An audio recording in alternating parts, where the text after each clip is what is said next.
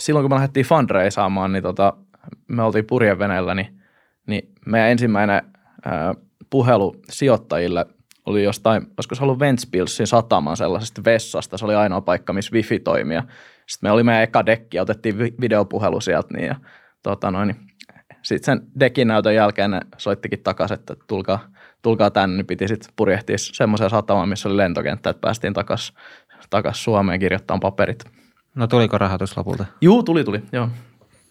All right. Mutta hei, tänään meidän vieraana on Eero Laaksonen, Valohai-yrityksen toimitusjohtaja ja perustaja. Tervetuloa podcastiin. Ja me puhutaan tekoälystä ja koneoppimisesta, niin voisi tehdä tähän ihan alkuun vielä vähän tämmöistä määritelmien avaamista, että, että mitä koneoppiminen tarkoittaa pähkinänkuoressa? Uh, pähkinänkuoressa on, on vaikea. No mä voisin aloittaa niin tästä tekoäly, koneoppiminen.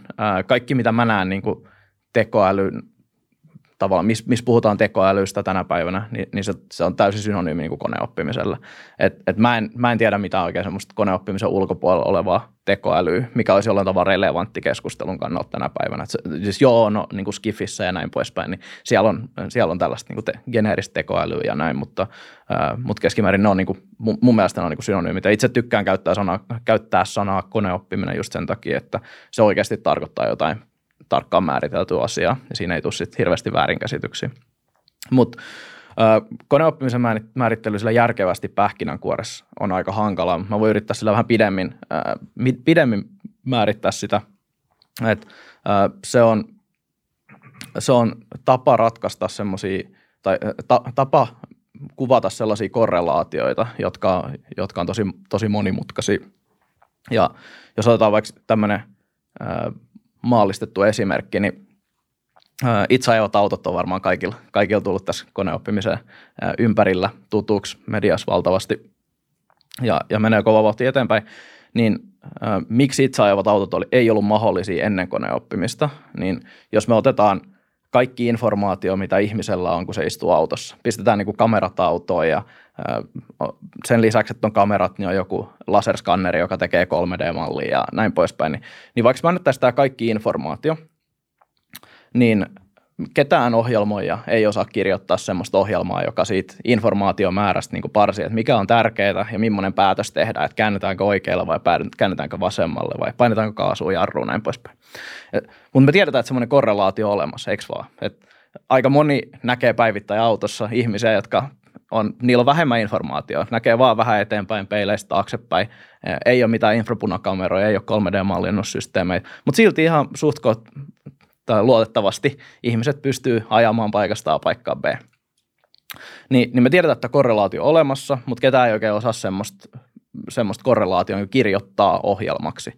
Mutta sen sijaan me ollaan kehitetty tämmöinen tekniikka, ää, siis me ihmiskunta on, on kehittänyt tämmöisen koneoppimisnimisen tekniikan, jolla on pystytty ratkomaan tämmöisiä korrelaatioita sillä tavalla, että sen sijaan, että me itse kirjoitetaan se funktio tai se, joka tekee tämän päätöksen, että mitä, mitä tapahtuu jonkun tietyn informaation pohjalta, niin me annetaankin jollekin tällaisella koneoppimisalgoritmille se lähtötilanne, että tältä maailma näyttää nyt. Tässä on niin kuin videokuva, stillikuva tästä, näin, mitä nyt, miltä just maailma näyttää.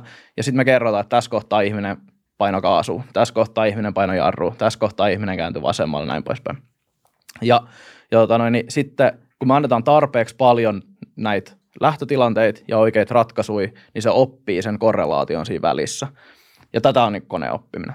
Tämä on tosi yksinkertaistettu esimerkki siitä, että miten itseauto toimii. Ei se, ole, se, se muodostuu monista monista malleista, jotka ratkaisee pieniä alaongelmia siellä ja, ja näin poispäin. Mutta, et, mutta et yksinkertaistettuna näin suurin piirtein. Tämä on se, mikä niin koneoppimisen pointti. Kun sä sanoit tuossa, että me ei tiedä alkuun sitä funktioa, niin sen takia meidän täytyy tehdä tuollain, niin saadaanko me sitten loppujen lopuksi ikään kuin kertooko se algoritmi sitten lopulta, että se on nyt oppinut ja sieltä tulee joku funktio ulos, mitä me voidaan ehkä sitten taas hyödyntää jossain muualla? Joo, siis siitä tulee nimenomaan se funktio, joka osaa tie, tietyllä todennäköisyydellä ratkaista sen ongelman, että niin kuin 99, jotain prosenttia ajasta, niin se tekee oikeita päätöksiä. Päätöksiä kyllä. Mutta toki, jos se funktio on tosi monimutkainen, niin se voi olla niin monimutkainen, että ihmiset ei ymmärrä. Ja yleensä siis näissä tosi vaikeissa ongelmissa niin ne funktiot on niin monimutkaisia, että ihmiset ei sitten loppujen lopuksi ymmärrä sitä, että mitä siinä oikeasti tapahtuu. Mitä muuten Eero, kuinka mielekäs vertaus sun mielestä on, tai että kuinka mielekästä on vertaa aivoja ja koneoppimista toisiinsa? Et, et kuinka, kuinka paljon, tai varsinkin jos puhutaan koneoppimisen yhdestä alalajista, neuroverkoista, niin, niin kuinka paljon neuroverkot sitten muistuttaa ihan ihmisaivoja? Joo, no mun on pakko sanoa ihan lähtökohtaisesti, että mä en ole neurotieteilijä, mutta mä oon tästä aiheesta puhunut maailman johtavien neurotieteilijöiden kanssa.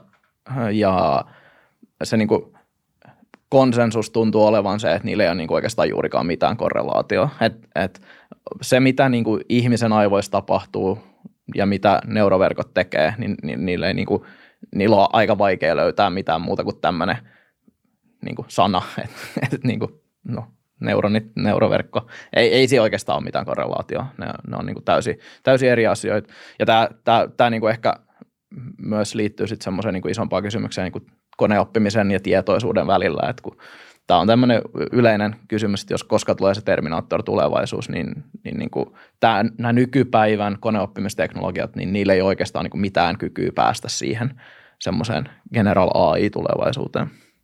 Onko se Rami muuten lukenut noista neuroverkoista paljon, koska mulla on pakko myöntää, että mä en ole kyllä ihan hirveä, tai toi on semmoinen aihe, mihin mä en ole kyllä ihan hirveästi perehtynyt. On niistä jonkun verran, jonkun verran kyllä tullut luettua, mutta musta tuntuu, että ei vielä läheskään niin paljon kuin olisi tehnyt mieli. Että, että tota, luku, lukulistalla on montakin opusta, opusta tota, aiheesta.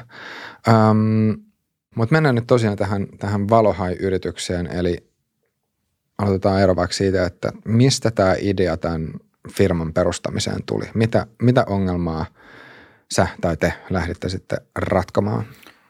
Joo, me tota, no jos jos kerron niin kuin hiukan firman taustoista, niin, niin, niin meillä oli kaverin kanssa sellainen hyvä tilanne tuossa 2016, että, että pystyttiin edellisten firmojen jälkeen lähteä purjehtimaan vuodeksi ja oli tarkoitus lähteä ympäri välimerta menemään ja siinä sitten, sitten tota noin, niin kun lähdettiin, niin turns out kahden viikon jälkeen, että se on aika tylsää istua veneessä päivästä toiseen ilman, että on mitään tekemistä tai impactia maailmaa ähm, ehkä vähän huolestuttavaakin, että kuin, kuin, kuinka kova se impakti oli, että, että, tai kuin, kuin pahalta se tuntuu, että ei tässä ole niin mitään vaikutusta mihinkään. Ja me oltiin pitkään puhuttu siitä, miten niin kuin, olisi, olisi tosi tärkeää, että ihmisillä olisi tulevaisuudessa enemmän mahdollisuuksia tehdä sellaisia asioita, jotka niillä on tärkeitä ja vähemmän sellaisia asioita, joita tehdään niin pakon vuoksi. Et, et tänä päivänä aika suuri osa ihmiskunnasta tekee sellaisia vaikka työtä, jota niitä on pakko tehdä. Näin ei välttämättä tarvitsisi olla, se on ainakin mun mielipide. On mahdollista nähdä sellainen tulevaisuus, jos näin ei olisi. Ja jos me ajatellaan, että tämmöistä työn automatisointia, niin koneoppimisella, nimenomaan deep learningilla, syväoppimisella, eli näillä kaikkein uusimmilla teknologioilla, niin niillä on, niillä on mun mielestä ylivoimasti suurin mahdollisuus automatisoida työtä tulevaisuudessa. Me haluttiin niin siihen ongelmaa jotenkin, jotenkin pureutua, että miten me voitaisiin nopeammin vauhdittaa sitä muutosta maailmassa, että voitaisiin, saataisiin niin semmoista, saataisiin automatisoitua työtä niin, että ihmiset voisivat tehdä jotain semmoista, millä on enemmän merkitystä ja, ja tota noin, niin vähemmän, vähemmän sellaisia asioita, mitä on pakko. Ja siinä sitten tavallaan kaksi vaihtoehtoa. Sä voit lähteä taklaamaan jotain, jotain niin tällaista yksittäistä äh, industriongelmaa, vaikka joku syöpädiagnoosi voisi olla vaikka tämmöinen, tai sitten itseajavat autot, tai näitä on niin kuin paljon. Mutta äh, me soiteltiin siinä kohtaa parille friendille, kenen kanssa oltiin aikaisemminkin tehty firmoja, että mitä ideoita ihmisillä tulisi tämän jutun ympäriltä, ja siitä meitä oli neljä founderia, founderia, joiden kanssa juteltiin, ja Ruksi oli silloin äh, Leap Motion nimisessä firmassa töissä San Franciscossa, ja hän rakensi siellä, siellä tota noin, niin sen firman tämmöistä deep learning-infrastruktuuri. Se oli yksi maailman ensimmäisiä firmoja, jotka teki niin kuin isoskaalassa koneen näköä deep learningin päälle, eli syväoppimisen päälle. Ja, ja hän oli sitten nähnyt tämän iso ongelma siinä, että, että niin kuin infrastruktuuri, työkalut, millä näitä rakennetaan, ne on niin, kuin niin lasten kengissä, että se hidastaa ihan kautta linjan kaikissa industreissa koneoppimisen käyttöönottoa ja tuotannollistamista. Ja se oli tosi linjassa tämän meidän niin kuin alkuperäisen – mission kanssa, että mitä niin kuin oikeasti, millaista impaktia haluttaisiin nähdä maailmassa. Et siitä, siitä tavallaan lähti se, ja, ja se, on, se on edelleen se ongelma, minkä parissa me painitaan tällä hetkellä. miten saataisiin niin koneoppiminen mahdollisimman laajasti kaikissa industreissa liikkumaan nopeammin. Pakko muuten kysyä tuosta, että kun teillä oli toi perustaja porukka, niin ja kun teidän tapauksessa puhutaan tämmöistä aika niin korkeateknologiaa, niin mi, millaisilla taustoilla tämä teidän niin tiimi siinä oli? Että et moni voi varmaan niin kiinnostaakin tämmöinen, ja varsinkin kun niin kuin tietää, että näillä voi olla tosi isoja niin kuin positiivisia vaikutuksia maailmaan, niin sitten monille voi herätä se, että itse, että, mites, että mäkin haluan tehdä tämmöistä, niin millaista tavalla taustaa vaaditaan, että voi lähteä perustamaan? Joo, kyllä me kaikki taidettiin lukion läpi päästä. Mutta ei, ei taida olla ketään valmistunut mistään. Et tota, me, me, me aloitettiin niin kuin omien firmojen rakentaminen heti niin kuin lukion jälkeen. Kaikki aloitti yliopistossa tietojen käsittelytieteissä jossain kohtaa, mutta droppas sitten ekan vuoden jälkeen varmaan. Oliko paljon ollut jo aiemmin tavallaan semmoista jotain muita firmoja tai harrastuneisuusprojekteja, missä sit se osaaminen oli karttunut? Joo, kyllä ehdottomasti. Et, et se oli semmoinen, se porukka, jonka kanssa se porukka, jonka kanssa me firma perustettiin, niin, niin kaikki on, on tehnyt niin kuin useammankin startupin eri kombinaatioissa, eri tiimeissä, eri, eri tyyppien kanssa ja on oltu niin kuin maailmalla töissä eri firmoissa ja, ja näin poispäin. Et, et, mutta työn kautta se osaaminen on tullut ja sitten oma harrastuneisuuden. Joo. Missä vaiheessa sä muuten itse ekaa kertaa aloit koodaamaan? Aa, koska se olisi ollut? Varmaan joskus yläasteella, ala-asteella jotain. Mutta mun on pakko sanoa, että mä en ole mikään maailman paras koodari. Että meillä, on, meillä on tyypit, jotka on niin sata kertaa parempia siinä. Okei. Okay. Mikä muuten sitten taas, jos, jos ajattelet, että sä oot tällä hetkellä tämän, tämän firman ö, toimarina, niin miten sä kuvailisit, että mitä sun rooli käytännössä on? Että mitä, mitä sä varsinaisesti teet siinä firmassa? Ai vitsi, hyvä kysymys. Um, se on varmaan sellainen, mitä jokainen toimari miettii aika usein, uskoisin. Mä jotenkin ehkä yrittäisin tiivistää sen niin, että semmoinen vastuu siitä, että on visio ja suunta yrityksellä. Ja se ei tarkoita sitä aina, että sun pitää itse niin kuin tuoda se visio pöytään ja sanoa, että menkää tuohon suuntaan, tai nyt kaikki lähdetään tuohon suuntaan. Semmoisiakin toimareita on. Se ei ole ehkä ihan niin kuin oma, oma tyylini. Jo, jossain tilanteessa, jos mulla on vahva näkemys, niin joo, sinne suuntaan.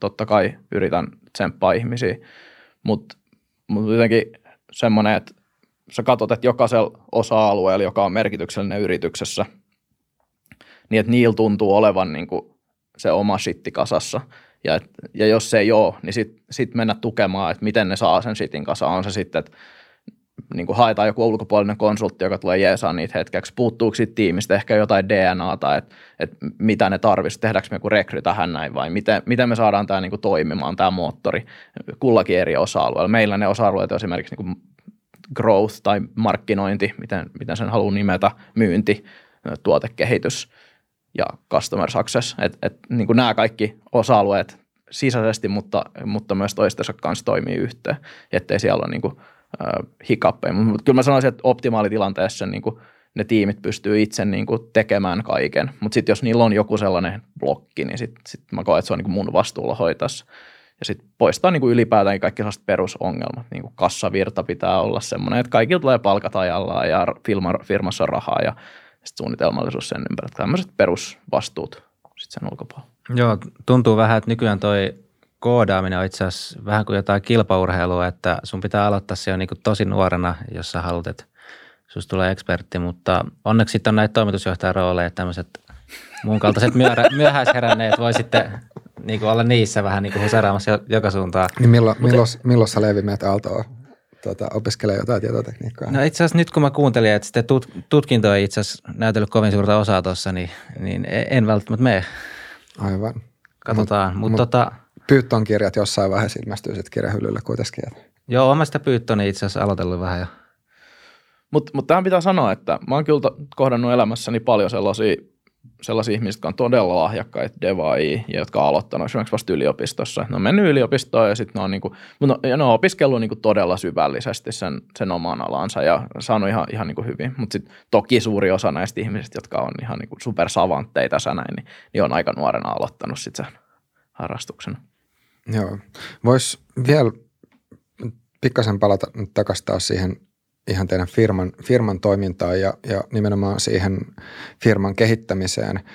Öm, mua kiinnostaisi tietää, että nyt, nyt että mitä, mitä sitten vielä tarkemmin tapahtui sen jälkeen, kun te olitte saanut sen idean? Että miten, miten te lähditte sitten ihan konkreettisesti rakentamaan sitä firmaa? Joo, no meidän tapauksessa me sovittiin sillä, että me hankitaan niin kuin rahoitus ennen kuin aloitetaan tekemään mitään. Et, et, se, oli, se ei ole aina, aina niin kuin välttämätöntä, mutta, mutta me nyt koettiin näin, että, että haluttiin ottaa semmoinen lähtö. Ja, ja musta on aina niin kuin kiva partneroitua hyvien tyyppien kanssa, jos sä löydät semmoisia ihmisiä, jotka haluaa lähteä sun kanssa niin kuin samalle matkalle, niin se on paljon kivempaa kuin se, että yksin omistaa kaiken ja sitten ehkä payoffi on vähän isompi siellä lopussa. Niin, niin me tehtiin dekki, hyvin yksinkertainen – Soitettiin. Eikä tässä, tässä on taas yksi startup-jargonitermi, mikä voi hyvä, hyvä olla avata kuulijoille, jos ei ole entuudestaan tottu. Joo, eli siis tehtiin sellainen äh, pitch decki. Nyt varmaan aukesi kaikille. eli siis se, se, se on, äh, meidän tapauksessa oli PowerPoint-esitys. No itse asiassa se oli keynote-esitys, koska meillä oli Mac, Mac mukaan siellä veneellä ja sitten sit siihen kirjoitettiin niin pääasiat – että mitä, mitä ollaan tekemässä, mitä halutaan saavuttaa, mikä meidän tiimi on, mikä meidän suunnitelma on. Ja sitten soiteltiin muutamille sijoittajille ö, Suomeen siinä kohtaa ja sieltä sitten tärppäski aika nopeasti ihan niin kuin, olisiko se nyt viikko pari sitten mennyt niin kuin ekasta pitchistä, kun meillä oli, oli ensimmäinen rahoitus sovittuna. Mutta ei tullut sijoittajat ihan kotiovelta hakea, koska noitakin kuullut tarinoita, että joillakin sitten niin kuin ei edes ehdi sitä sijoittaa ja käydä pitchaa ennen kuin sieltä tulee jo, että jos on oikeasti ollut joku timanttinen tiimi vaikka siinä ja heti tiedetty. Että. Joo, joo, ei. Mä en ole niin suosittu. Mutta toisaalta menikö teillä nimenomaan niin, että olitte siis päättänyt, että te aloitatte sen kehittämisen vasta kun rahoitus on tiedossa? Joo, joo. joo. Me, me oltiin, me, se oli meidän niin kuin lähtökohta. Että. Joo, silloin tietysti varmaan sijoittajat kauhean helposti ei myöskään niin tuu kotioville, jos niin kuin mitään, mitään tota, ikään kuin devaamista ei ole tapahtunut. Joo, todennäköisesti ei. Et yleensä ne on sitten sellaisia, jotka on niinku pidempään tehnyt jo, tehnyt jo juttuja. Mm, onko tämä niinku siis, voiko sanoa, että teidän idea, onko se niinku software vai hardware, eli tämmöinen niinku kova vai miten se software, onko sille suomennosta, mutta ohjelmisto? Joo, mikä se on softa? Softa vai rauta? Ohjelmakoodi. Tota, niin, eikö, eikö soft, softa, softa ja rauta? Tämä taitaa olla aika Joo, jako. me ollaan ihan puhtaasti softatalo, eli me tehdään niin kuin sen, kun koneoppimisessa se rauta, jolla lasketaan yleensä näytöohjaimet, GPUt, tai sitten jos sen tapauksessa CPUt, eli, eli prosessorit, normiprosessorit, niin, niin me tehdään niin kuin softaa, joka toimii sen päällä. Siinä hoitaa semmoisen välikerroksen. Voidaan mennä siihen syvemmällekin, mutta joo, me ollaan softaa puhtaasti. Joo, koska just tuli tuosta mieleen, koska monestihan taitaa olla, että saattaa olla niin noissa hardwareen keskittyvissä firmoissa etenkin se, että sitä rahoitusta tarvii aika paljonkin välillä ennen kuin edes niin kuin myydään asiakkaille. Mutta joo, mennäänkö sitten syvemmin siihen joo. tekniikkaan? Vai otetaanko vielä tässä se, että nyt siis tosiaan nyt oli sijoittajilta rahaa tiedossa, niin mitä tapahtui seuraavaksi? Joo, sitten pistettiin firma pystyyn ja semmoiset niin perus, perusasiat, pankkitilit, firmat, toimistot. siinä kohtaa sitten ruvettiin kehittämään tuotetta ja samaan aikaan ruvettiin hakemaan ensimmäisiä pilottiasiakkuuksia ja niin kuin aika nopeasti muutamassa kuukaudessa saatiin jonkinnäköinen pilotti, pilotti aikaiseksi ja muutamia ekoja asiakkuuksia. Olisikohan me joku sitten vuosi, puolitoista ehkä menty sillä ekalla rahoituksella – sitten haettiin toinen rahoituskierros ja sitten me ollaan niin kuin kolme kertaa ollaan niin kuin reissattu tähän mennessä semmoisia verrattain pieniä, pieniä, että me ollaan yhteensä, olisikohan me joku neljä puoli miljoonaa suurin piirtein kerätty, kerätty tähän mennessä. Missä päin teidän asiakkaat on? Onko esimerkiksi suomalaisia asiakkaita vai joutuuko niitä hakemaan ikään kuin tuolta maailman ääristä, että löytyy? No meillä on siis ympäri maailmaa, että suurimmaksi osaksi ne ei ole Suomessa. Et kun meidän asiakkaat on yrityksiä, jotka rakentaa just näitä kompleksimpia koneoppimismalleja. Koneoppimista on tosi laidasta laitaa niin hyvin yksinkertaisia juttuja, ja on monimutkaisia. Niin me, me keskitytään nimenomaan siihen niin kaikkein niin kuin hankalimpiin, maailmaan mullistaviin, ää, mullistaviin tiimeihin ja, ja niiden auttamiseen. Niin ne harvemmin on Suomessa. On meillä Suomessakin tosi hienoja asiakkuuksia, muutamia, muutamia sellaisia, jotka niin kuin oikeasti tekee kansainvälisestikin tosi, tosi kiinnostavia juttuja, mutta, mutta kyllä ne pääasiassa on Jenkeissä ja ympäri Eurooppaa. All right. Mut joo, mennään vaan nyt syvemmin siihen tekniikkaan vielä, eli mit, mitä se on, mitä, se sit, mitä te niin kuin käytännössä teette, nyt miten sitä voisi kuvailla? Meidän ala on semmoinen alalaji kuin developer tooling, eli, eli kehittäjätyökalut koneoppimisessa, ja tämä vaatii hiukan ehkä avaamista, että et, kehittäjätyökalut on tällaisia, että et mitkä nopeuttaa koodarin tai meidän tapauksessa usein data scientisti, eli mikä se voisi olla suomeksi, datatieteilijä. Mä en oikein ole tästä löytänyt sellaista hyvää suomenkielistä termiä. Mutta data scientistien ja sitten niin tällaista ihmistä, jotka rakentaa koneoppimismalleja, niin jotta sä voit rakentaa niitä koneoppimismalleja, niin siihen tarvitaan valtavasti työkaluja, jotka joilla niin kuin, niitä isoja laskentoja, koulutusajoja, me puhuttiin siitä, että miten niitä koulutetaan esimerkiksi itse ajavan auton tapauksessa, niin ne, ne ajot, kun, kun semmoinen malli koulutetaan, jotta saadaan se malli rakennettua, niin ne on usein niin kuin aika, aika massiivisia. Ja siihen, siihen liittyy aika paljon sellaista niin kuin teknistä peruspohjatyötä, mikä pitää tehdä ennen kuin sä pystyt tekemään semmoisen ajon, niin me hoidetaan se.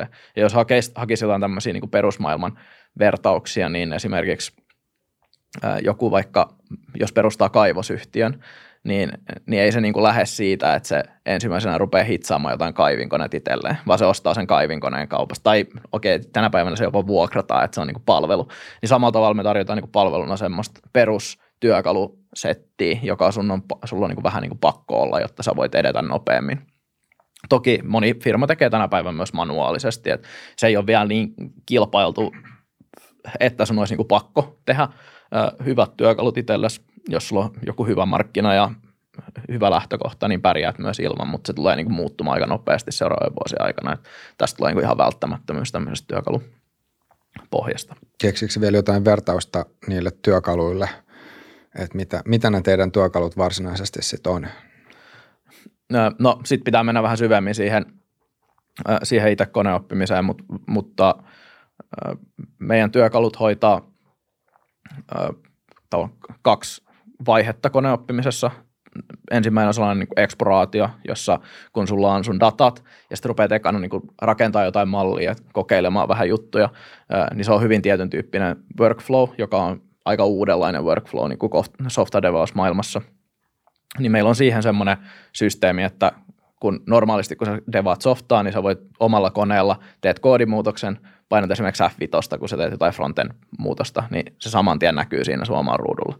Mutta koneoppimismaailmassa, kun sä teet koodimuutoksen, niin sun pitää sadalla gigalla dataa ajaa jossain 10 GPUlla jotain, niin, niin, niin, se ei ole ihan niin yksinkertaista. Sitten jos sulla on kymmenen hengen tiimi tekemässä tätä jatkuvasti ja sitten sulla on joku pilvi jossain, missä sun datat on ja, ja, ja ajot on, niin me tehdään se täysin niin kuin läpinäkyväksi, että sä devaat samalla tavalla kuin tänä päivänä normisoftaa omalla koneella. Kun sä painat nappulaa, niin se ajo tapahtuukin pilvestä täysin läpinäkyvästi, läpinäkyvästi silleen sulle, että et, et sä pystyt työskentelemään niin kuin isoilla dataseteillä ja isoilla koneilla ilman, että sun tarvii tehdä hirveästi työtä sen eteen. Miten tuo läpinäkyvyys tuossa vielä meinaa? Onko siis, että sä näet jotenkin ne sen prosessin tänne välivaiheet? Vai no, siis, äh, joo, ehkä se on vähän huono sana. Siis tarkoittaa vaan sitä, että se tuntuu siltä, kun sä työskentelisit vähän niin kuin omalla koneella, mutta oikeasti sä työskentelet niin kuin isossa pilvessä – ää, niin se, se on niin kuin ehkä se, se, se pointti. Aivan. Okei. Okay. Um, no mitäs sitten taas, jos miettii vielä, että mikä on, ää, mikä on se etu, minkä firmat sitten saa, että ne käyttää teidän työkaluja verrattuna siihen, että ne lähtisivät kehittämään samanlaisia, samanlaisia työkaluja itse? No joo, siis jos tähän ottaa semmoisen pitkän vastauksen, niin nyt kun meillä on aikaa, niin jos me ajatellaan sitä, että mitä niin kuin koneoppiminen liiketoiminnan näkökulmasta tarkoittaa, jos me ajatellaan sitä, että mitä sä investoit koneoppimiseen, maailman kalleimpaa resurssia, siis data scientist maksaa törkeästi. Jos me otetaan Jenkeissä, niin, niin kuin lähtöpalkat jotain 150 tonnia, niin siitä mennään ylöspäin. Voisi, niin kuin jos sä oot kokenut, niin sä voit saada niin kuin ihan tolkuttoman määrän rahaa Googlelta vaikka. Sitten sen lisäksi se niin kuin ajaminen koneilla voi maksaa niin kuin kymmeniä tuhansia päivässäkin, jos on tosi iso juttu tehdä. Et se, se investointi, mitä sä laitat, niin se on valtava. Ja sitten jos mietitään, että jotta sä investoit valtavasti, niin sulla pitää olla niin joku, mikä oikeasti niin liikuttaa neulaa siellä, myös siellä bisneksen plussapuolella. Eli nämä jutut, mihin niin koneoppimista tänä päivänä käytetään, ja ihan järkevästikin, niin ne on sellaisia asioita, missä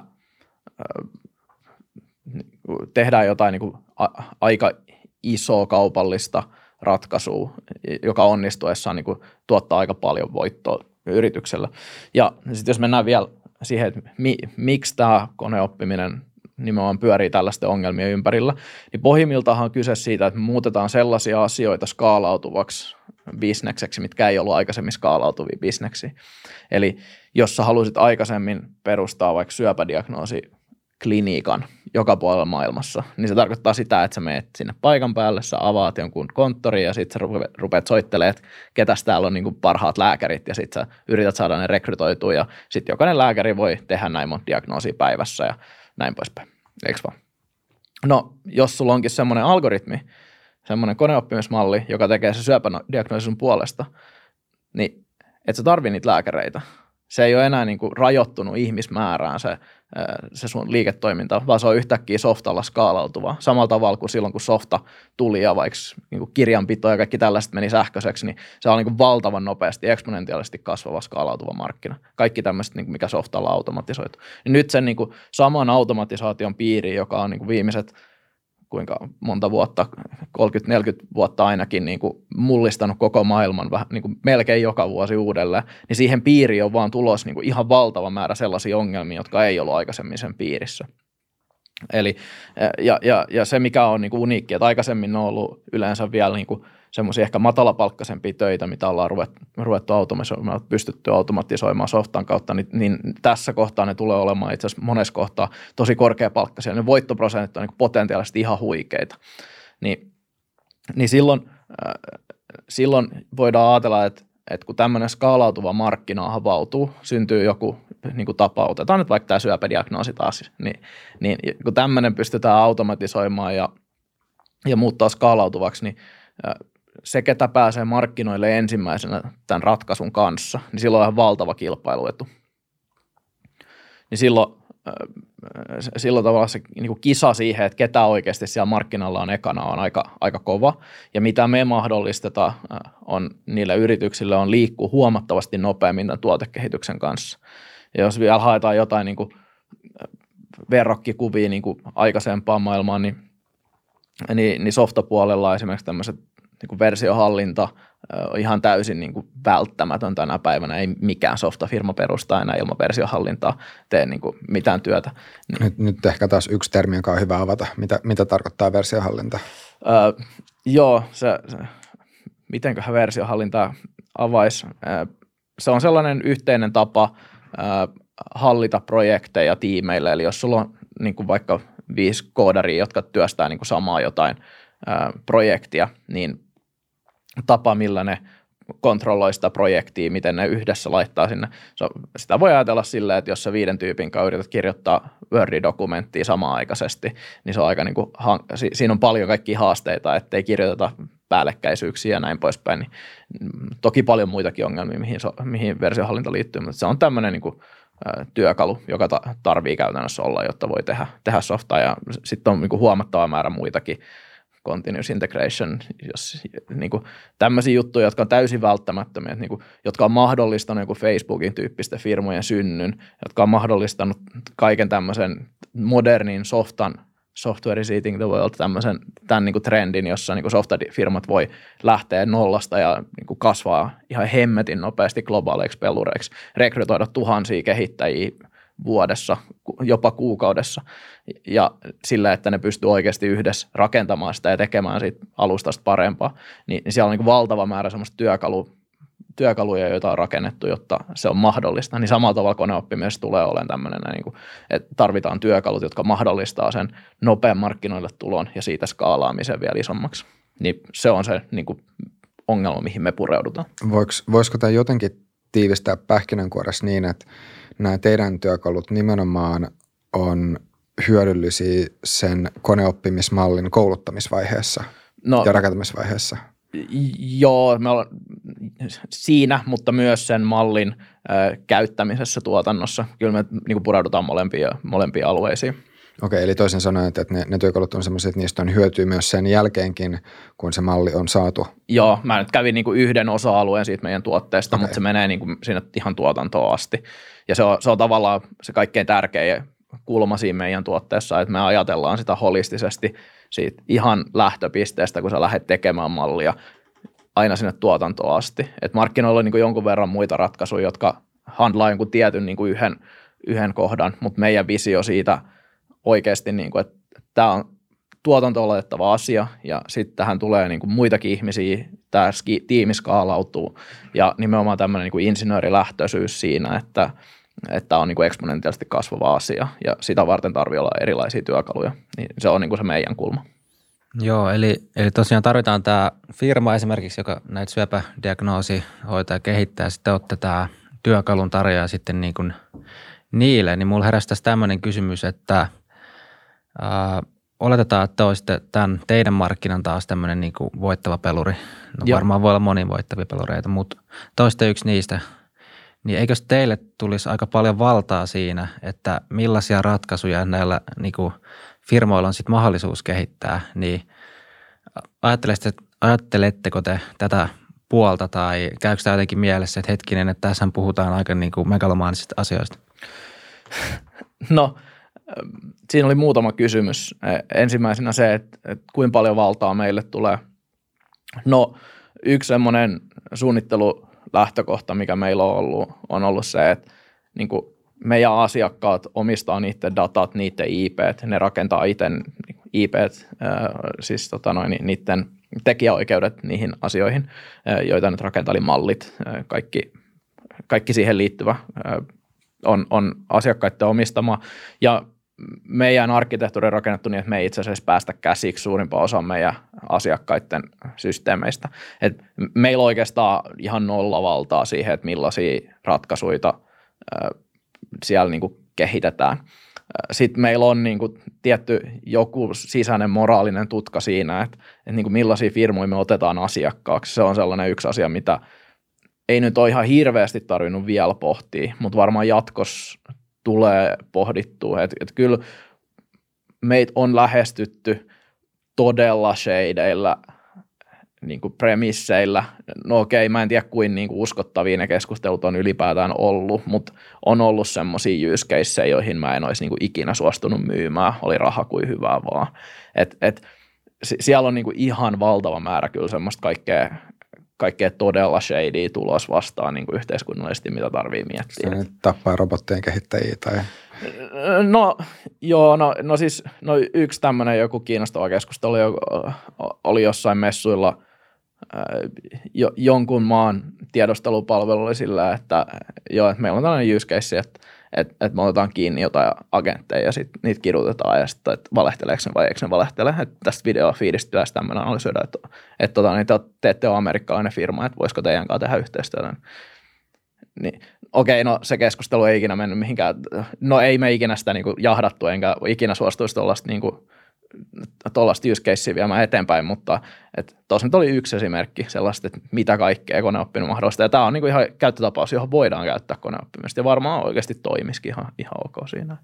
Joo, tuli just vertaus mieleen siis, että tietokoneen näppäimistö, niin sehän on muodostettu tietyn standardin mukaan. Käytännössä lähes kaikki käyttää samanlaista niin näppäimistöä. Niin vaikka se näppäimistön kehittäjä, sille ei ole tavallaan mitään ää, niin kuin pääsyä siihen, mitä sillä näppäimistöllä tehdään, mutta silti se, millaiseksi se standardi muodostuu, niin sillä on varmasti jotain vaikutuksia ollut, joskin niitä on käytännössä mahdoton mitata, mutta kuitenkin on ollut jotain vaikutuksia, että millaista sitten niin kuin kamaa sieltä tulee ulos.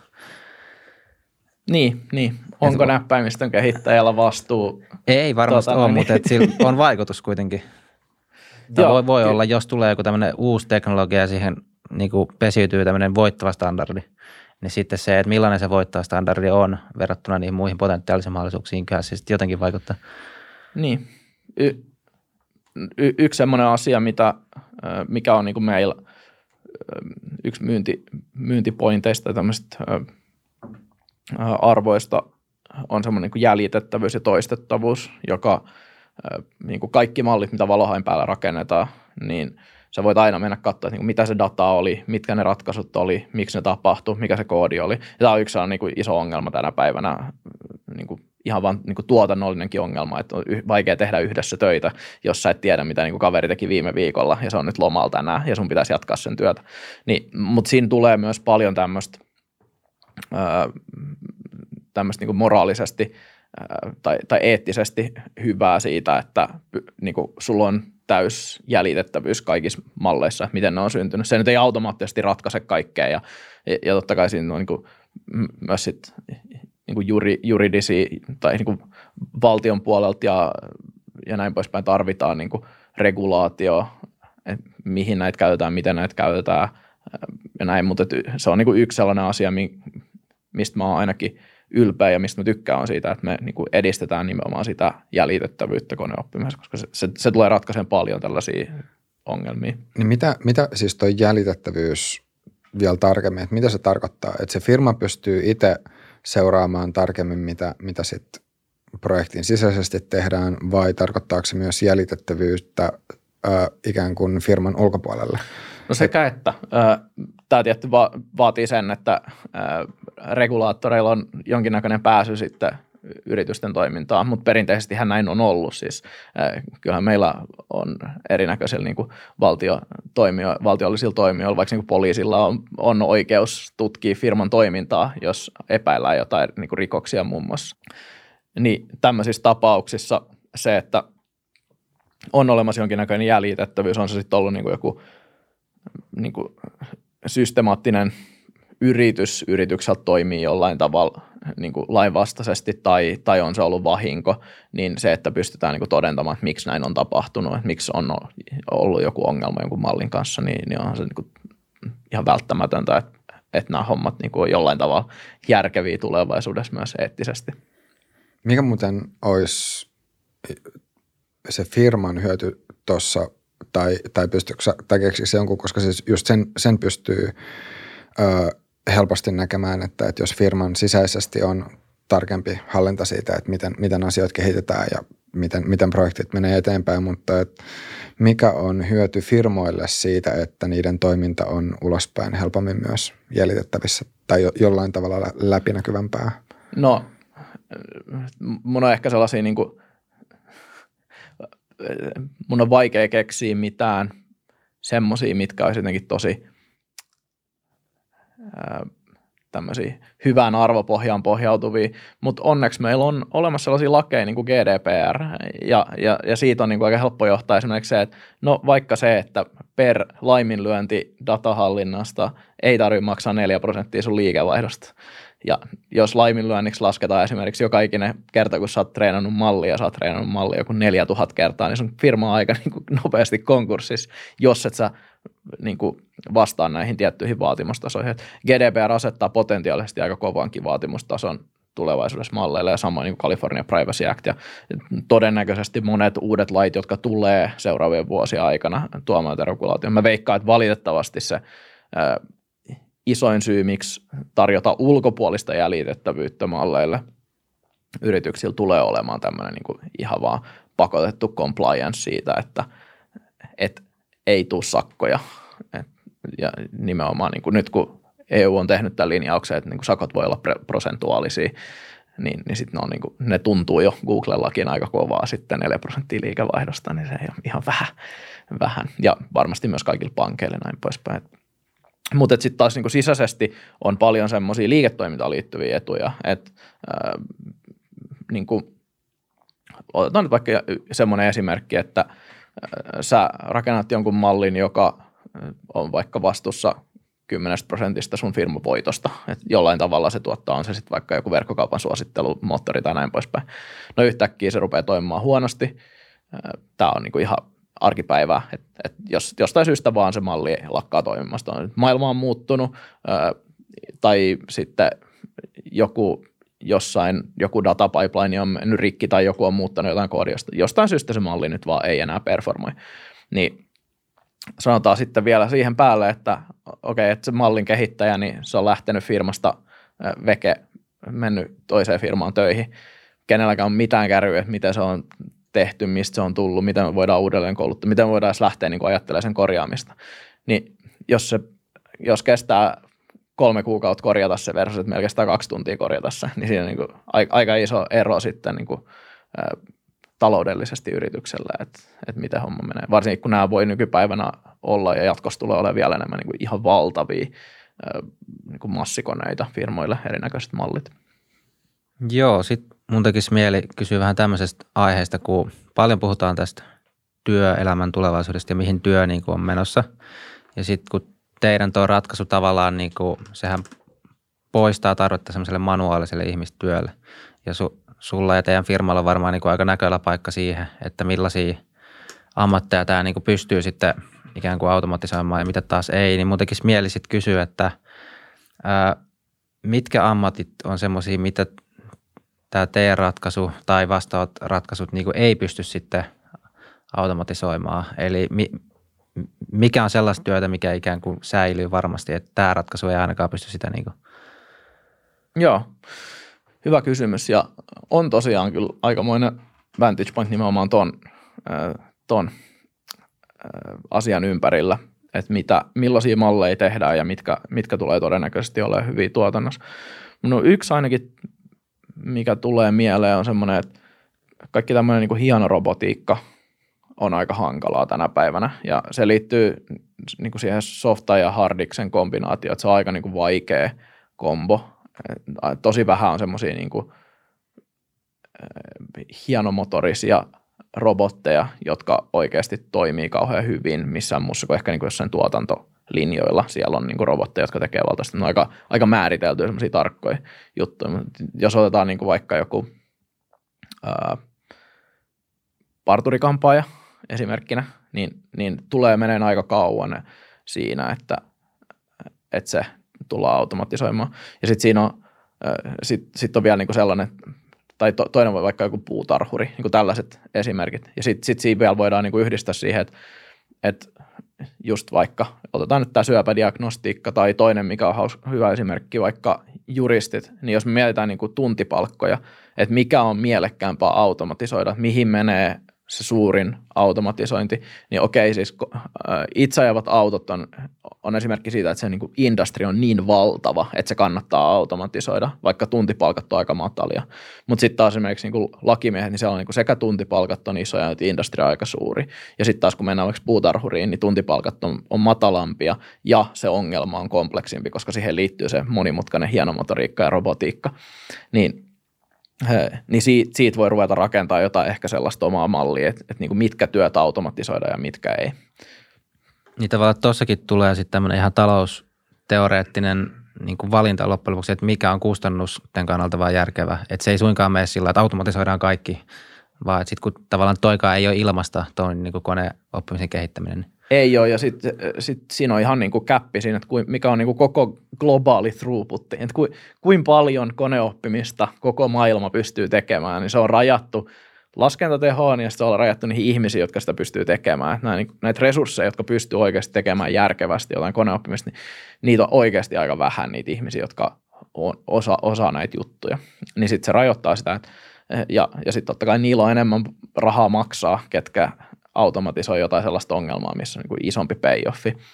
Että sinne sijoittajat sy- sylkee enemmän rahaa ja sitä kautta enemmän palkkaa maksaa tai maksaa palkkaa Joo. niihin tiettyihin ongelmiin. Äh, Tuohon terveydenhuoltoon tai lääketieteeseen, niin, niin siihen mun mielestä voitaisiin kohta soveltaa just tämä syö, syöpädiagnostiikka mun mielestä on hyvä, hyvä esimerkki siinä. Mutta sitä ennen äh, mun tekisi mieli kysyä sulta yhtä mielipidettä yhdestä vertauskuvasta, kun – kun välillä silleen sanotaan, että, että nämä neuroverkot tai koneoppimismallit, että ne on vähän, vähän semmoisia black boxeja, että, että, tota, että nyt malli koulutetaan tietyllä datalla ja, ja sitten sen jälkeen se saattaa toimia aika hyvin että se pystyy ennustaa, ennustaa tai tunnistaa tiettyjä asioita.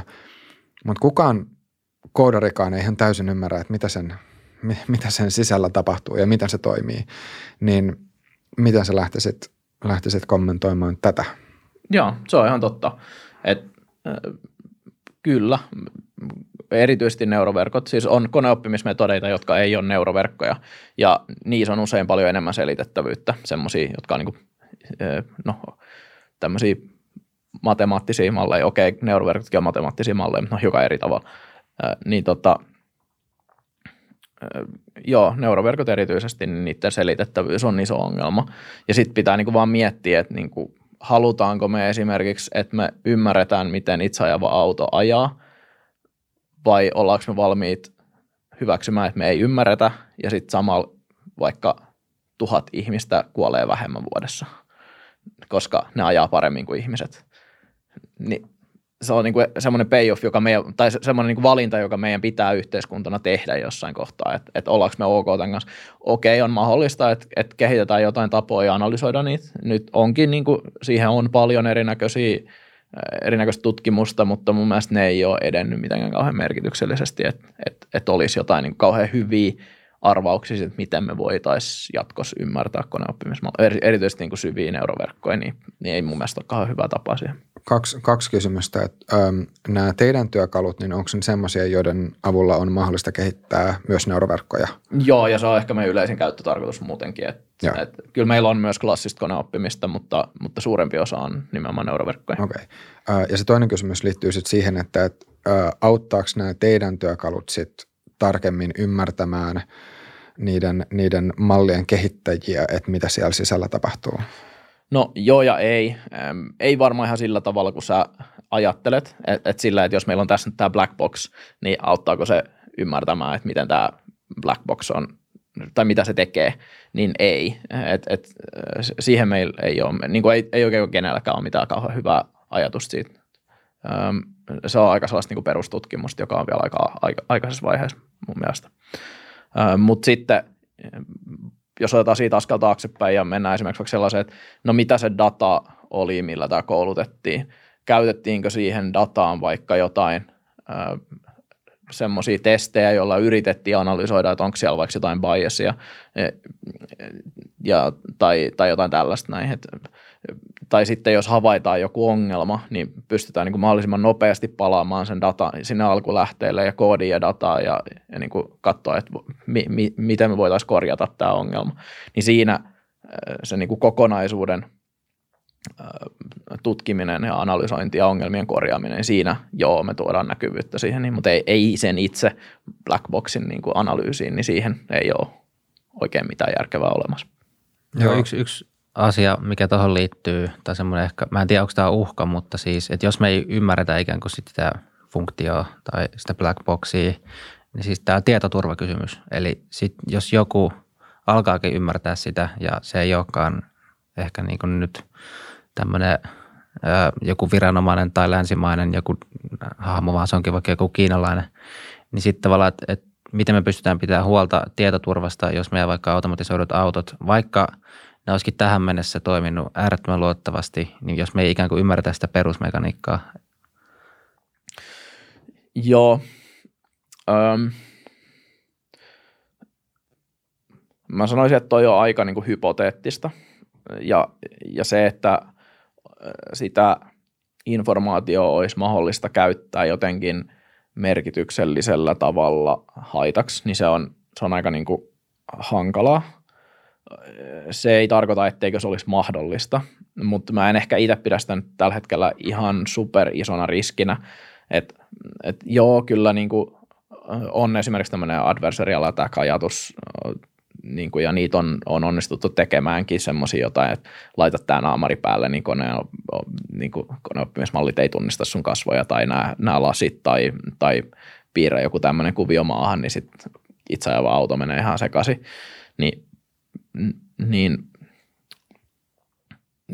semmoisia on ja on niin kuin jossain määrin mahdollista, että niitä voitaisiin käyttää jossain erityisen isoissa operaatioissa, mutta se ei ole niin kuin mikään ihan triviaali ongelma hyökätä niiden kimppuun. Et, et ne olisi sitten ehkä semmoisia, tai ei edes ehkä, vaan mä näkisin, että ne on sitten ehkä tämmöisen niin järjestäytyneemmän ison operaation juttuja, että sitten tarvii olla niin kuin nimenomaan just joku tämmöinen valtiollinen tosi kohdistettu hyökkäys johonkin yhteen juttuun, niin sellaisissa voisi vois nähdä jotain tuollaista tapahtumaa. Mutta samalla tavalla, jos me ajatellaan mitä vaan autoja tänä päivänä, niin, niin niissähän on niin paljon jo niin kuin tietokoneita, että niiden, hyök, niiden kimppuun hyökkääminen on jo, niin kuin, että se, mä sanoisin, että se, se niin kuin siihen alempaan kerrokseen hyökkääminen, niin se on, se on niin paljon triviaalimpaa kuin siihen koneoppimismalliin, että musta on niin kuin vaikea nähdä, että se olisi mikään ihan hirveä iso ongelma tässä lähitulevaisuudessa. Joo, en viitannut siis kiinalaisiin yksittäisinä ihmisinä, vaan just tähän niin kuin valtiokoneistoon. Joo, no joo, se on ihan totta. Mutta et, joo, voi, voi olla mahdollista, että jatkossa on, on joku tämmöinen kyky, mutta se, että et miksi, että ku, ku iso ero se sitten on siihen, tai että voidaanko sitä jotenkin etänä tehdä, en, en, en tiedä. En, en nyt ihan suoraan näe sellaisia skenaarioita, missä toi olisi ehkä se isoin ongelma meidän niin itse ajavia autojen. Mitä me, me, meneekö se yleensäkin niin, että jos me tiedetään joku ää, jonkun teknisen tuommoisen ohjelmiston vaikka niin kuin lo, toimintalogiikka täydellisesti, niin että silloin se johtaisi siihen, että sen tietoturvasta on helpompi pitää huolta. Meneekö se edes noin? Välttämättä? No kyllä se varmaan menee jossain määrin, mutta äh, tavallaan se, se, että sä saat vain jonkun mallin käteen ja sitten pystyisit ymmärtämään siitä jotain, niin no on se varmaan teoriassa mahdollista, että joku pystyisi semmoisen tekemään ilman, että siitä olisi mitään julkista tietoa, mutta se on, niin kuin, se on vähän niin kuin, mun mielestä menee samaan kategoriaan kuin tämmöinen, että NSA on jossain kvanttitietokoneen ja ne pystyy jo murtamaan kaiken. Niin, no en mä usko, että on mutta ehkä joku on sitä mieltä, että on. Et se tuntuu aika silleen, se vaikeustaso on niin kova. Ja sitten sit, siis äh, jotenkin itse ajattelee vähän ehkä mihin viittasit myös Eero aikaisemmin, että, että ne tietoturvariskit, mitä, mitä vaikka itse ohjautuviin autoihin tai autonomisiin autoihin liittyy, niin ne on, ne on jossain muulla tasolla kuin sitten taas se, siellä neuroverkkotasolla.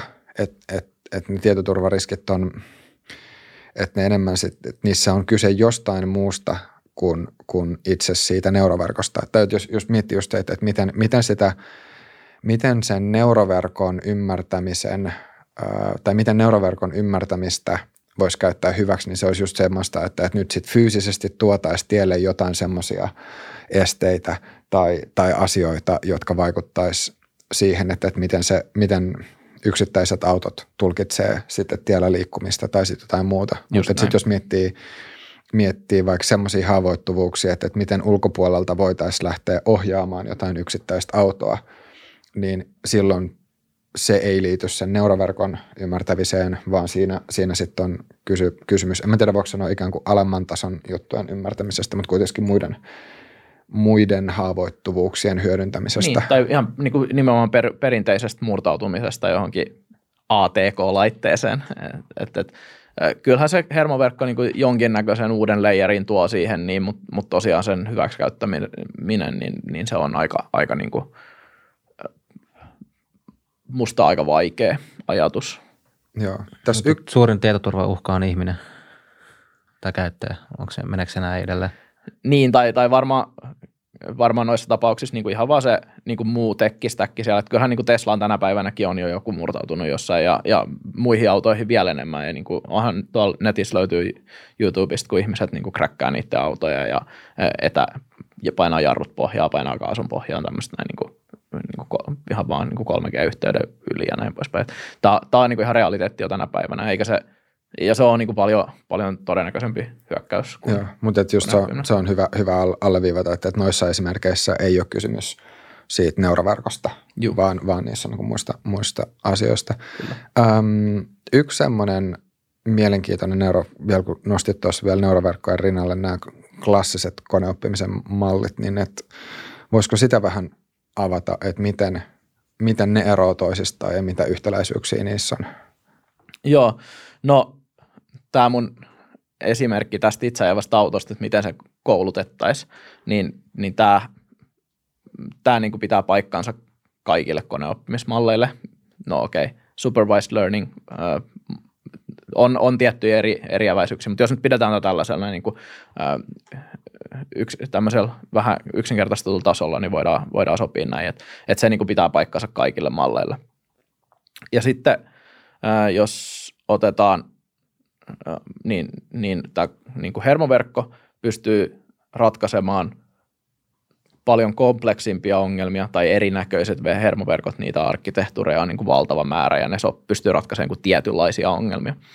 Niin, niin ne pystyy yleisesti ottaen ratkaisemaan niin isompia ja vaikeampia ongelmia. Ja sitten tämmöiset koneoppimis, klassiset koneoppimisen metodit, niin ne pystyy ratkaisemaan tällaisia yksinkertaisempia ongelmia. Jos otetaan niin kuin esimerkkinä vaikka, käytännössä kaikki koneen näköön liittyvät jutut, mitä tänä päivänä tehdään, niin ne on, ne on niin kuin aina syväoppimista tai hermoverkkoja. Syväoppiminen ja hermoverkot on niin kuin synonyymi toisilleen. Ne on hermoverkkoja.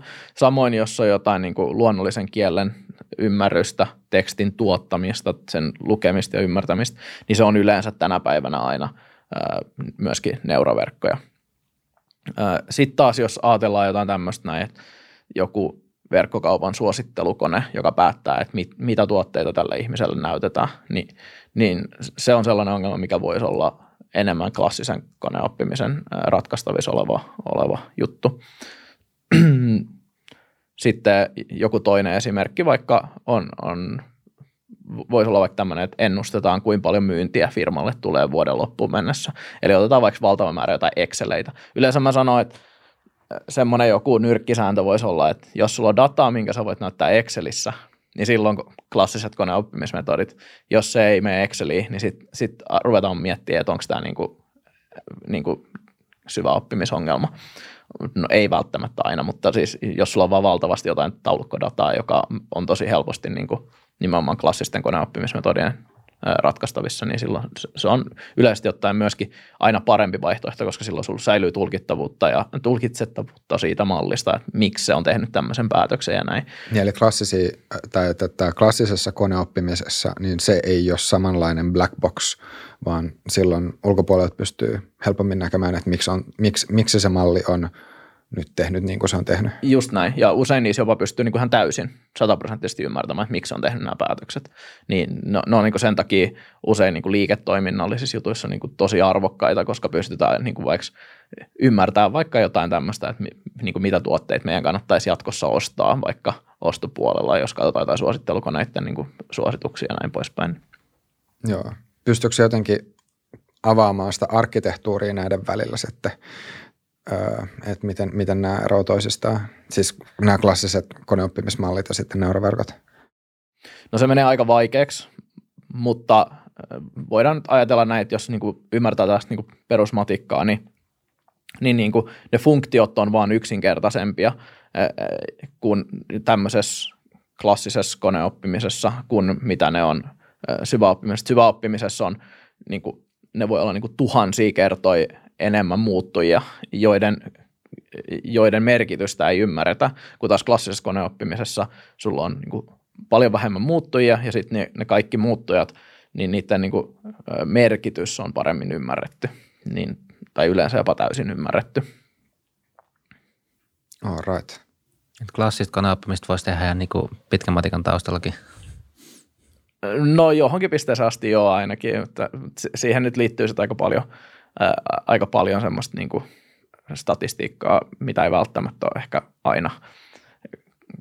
Niin kuin, mutta jos on tosi vahva, hy, hyvä pitkä matikan pohja, niin ei se niin kuin ihan hirveästi pidemmällä siitä mene kyllä itse asiassa, nyt jos totta puhutaan, niin joo. Joo, no sitten voisi mennä tähän, tähän tota syöpädiagnostiikka esimerkkiin. Tämä on semmoinen yksi asia, mitä on tullut pohdittua jonkun verrankin just, että tekoälyn merkitys terveydenhuollossa.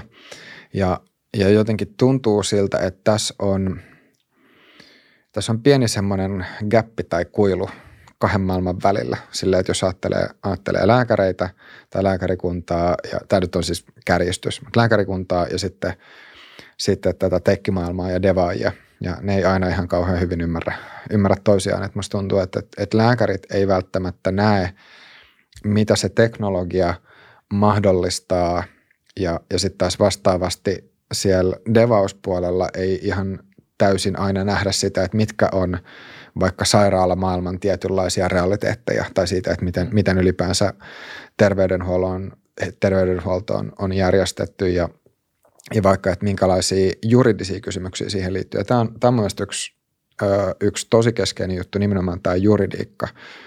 Että jos, jos me mietitään, että miten nykyinen terveydenhuolto on järjestetty, niin, niin tota, siellä on lääkärillä se hoitovastuu. Joo. Lääkäri, lääkäri periaatteessa viime kädessä vastaa, vastaa sitten ihan tarvittaessa vaikka tuomioistuimessa siitä. Suomessa nyt tämä on tosi harvinaista, että, että, että lääkäreitä alettaisiin tällä tavalla syyttää. Se, se sitten vaatii jo siis todella tämmöistä todella vakavaa ja raskasta tietoista, tietoista ää, välinpitämättömyyttä tai, tai sitten ihan niin kuin taha, niin kuin, että tahallisesti sitten niin kuin aiheutettaisiin vahinkoa. Mutta joka tapauksessa, että lääkäri, lääkäri vastaa, vastaa juridisessa mielessä hoidossa, niin jos sitten se lääkäri korvattaisi siitä kokonaan pois ja siinä olisi vaan se tekoäly, niin, niin kuka silloin, kuka silloin vastaisi, vastaisi tai kenellä se hoitovastuu, hoitovastuu olisi ja miten se muuttaisi, muuttaisi tämän, tämän pelikentän. Ja sitten sit voi ajatella myös ö, jatkokysymykseksi siihen, että, että toisaalta, toisaalta niin – tarvittaisiko siihen kuitenkin silti joku henkilö edelleen, joka olisi sen tekoälyn ja sen potilaan välissä? Ja pitäisikö sen kuitenkin ymmärtää lääketiedettä ihan yhtä hyvin kuin nykyisten lääkäreiden, että et, et onko, että et meneekö se niin, että se tekoäly sitten kuitenkin jää aina sen lääkärin ää, rinnalle ja, ja siihen tarvitaan se lääkäri siihen, siihen väliksi vai onko tämä lääkäri mahdollista ottaa se pois? Tässä nyt oli useampikin kysymys, mutta jos, jos tätä lähtee purkamaan, niin mitä sä, mitä sä ero? Joo, siis tämä on mun mielestä ihan tosi relevantti kysymys tänä päivänä. Ja mä usein, niin kuin, kun, äh, usein kysytään tekoälyetiikasta ja siinä usein mennään tähän tietoisuuskysymykseen ja terminaattorikysymykseen. Mua ärsyttää se ihan hirveästi, että, että se keskustelu mediassa pyörii tämmöisten tosi raflaavien juttujen ympärillä, koska meillä on niin oikeasti ongelmia, jotka pitää ratkaista tänään. Sellaisia asioita, jotka on niin kuin joko jo tuotannosta tänään tai sitten ne tulee niin kuin ihan kohta tuotantoon. Ja niissä on ihan valtavasti juridisia blokkeja, joita ketään ei ole niin kuin vielä oikeasti ratkaissut. Ja tämä hoitovastuu on se niin kuin yksi, yksi semmoinen tosi hyvä esimerkki. Ja se liittyy myös itse ajaviin autoihin. Jos itse ajava auto ajaa jonkun yli, okei me niin kuin tiedetään jo tänä päivänä, että itse ajava auto tulee olemaan parempi kuin ihminen. Siis se on jo nyt parempi kuin ihminen. Tie, ainakin tietyssä rajatulla alueella ja, ja niin kuin on täysin väl, niin kuin, e, välttämätöntä. Siis se tulee tapahtumaan. Ei ole niin kuin mitään sellaista roadblockia olemassa enää, joka estää, että itse autot tulee. Niin, niin, nyt kysymys, että mi, okei me tiedetään, että niin kuin kuolematapaukset tulee vähenemään, kaikesta tulee turvallisempaa, asiat tulee olemaan paremmin, mutta se ei poista sitä, etteikö niin kuin loukkaantumisia tapahtuisi. Tulee tapahtumaan. Se niin kuin sataprosenttista systeemi ei tule olemaan. Niin ketä on vastuussa tämmöisissä tilanteissa. Ja niin kuin, mun on pakko sanoa, että mulla ei ole vastausta siihen. Mä oon niin kuin, kuullut jotain esityksiä, ja tästä muuten laittaisin suosituksen teille. Kannattaa, jos haluatte tähän pureutua paremmin, niin Suomessa on yksi maailman johtavia tutkijoita, Visa Kurki Cambridge-yliopistosta tehnyt nimenomaan tästä oikeus, oikeussubjektin käsitteestä, niin kuin esimerkiksi eläinten oikeudet, tekoälyjen oikeudet, niin tästä tämmöistä niin perustutkimusta ja siitä kirjoittanut väikkärin. Tosi kiinnostava aihe. Mutta mut jos lähdetään niin kuin jotain, mitä se voisi olla, no niin semmoisia nopeasti järkeviä vaihtoehtoja, mitä tulee mieleen, niin on se, että no se yritys, joka on toimi, rakentanut sen mallin, niin, niin se on vastuussa. Mutta sitten mi, mitä se tarkoittaa, että se on vastuussa? Niin kuin, laitetaanko toimitusjohtaja linnaan? No ei, ei varmaan laiteta. No laitetaanko se joku koodari jostain Kaliforniasta linnaan, kun se auto ajaa Suomessa jonkun, jonkun yli? No ei varmaan laiteta. Se, niin ketä, tämä ei ole niin kuin varmaan kenenkään mielestä järkevä ratkaisu. No sovitaanko me sitten joku, että et no siitä saa näin ison korvauksen, kun itse ajava auto ajaa jonkun yli Euroopassa. Ja onko se sitten eri hinta Afrikassa, onko se eri hinta Amerikassa, vai onko meillä joku globaali yhteinen hinta, että tämän verran maksaa ajaa ihmisen päältä? Aika vaikeita kysymyksiä.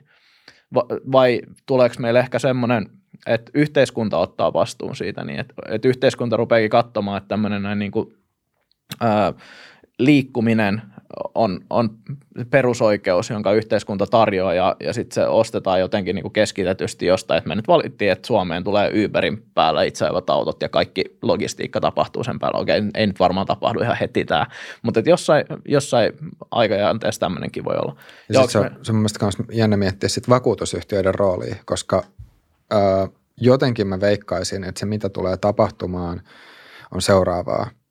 Että jossain vaiheessa vakuutusyhtiöt ää, siis varmaan ne tiedostaa tämän asian jo nytkin, mutta, mutta tota, tulee sanomaan, että hei, että jos sä käytät itse, että jos sä ajat vaan itse ohjautuvalla autolla, niin sun vakuutusmaksu on alempi. Nimenomaan sen takia, koska se on turvallisempaa. Joo.